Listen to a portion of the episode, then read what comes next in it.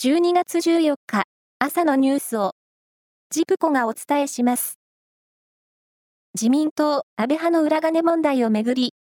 岸田総理大臣は安倍派の松野官房長官ら4人の閣僚を交代させ、後任の官房長官に林義正前外務大臣を充てる方針を固めました。後任には、このほか、経済産業大臣に斉藤健前法務大臣、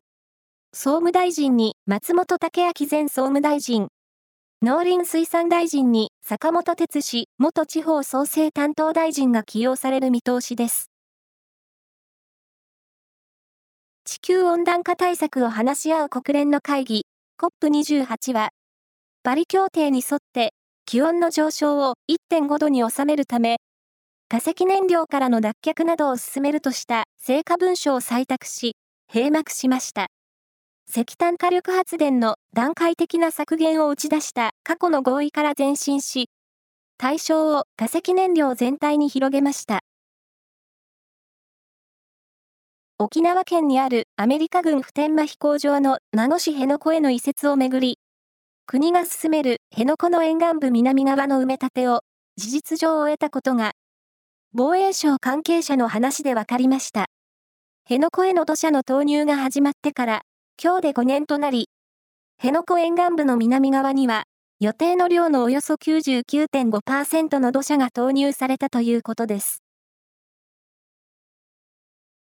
映画の今年の国内興行収入の総額が去年を上回り、2250億円から2300億円になる見通しであることが分かりました。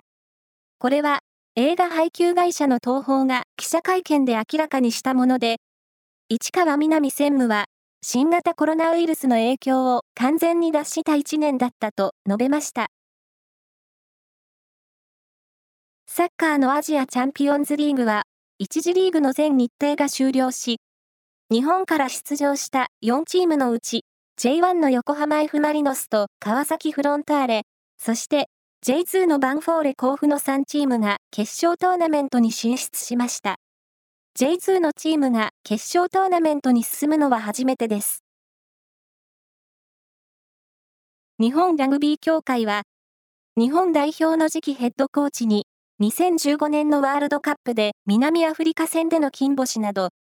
日本を歴史的3勝に導いたエディ・ジョーンズ氏が就任すると発表しました。63歳のジョーンズ氏は、2015年以来の復帰となり、今日、記者会見する予定です。以上です。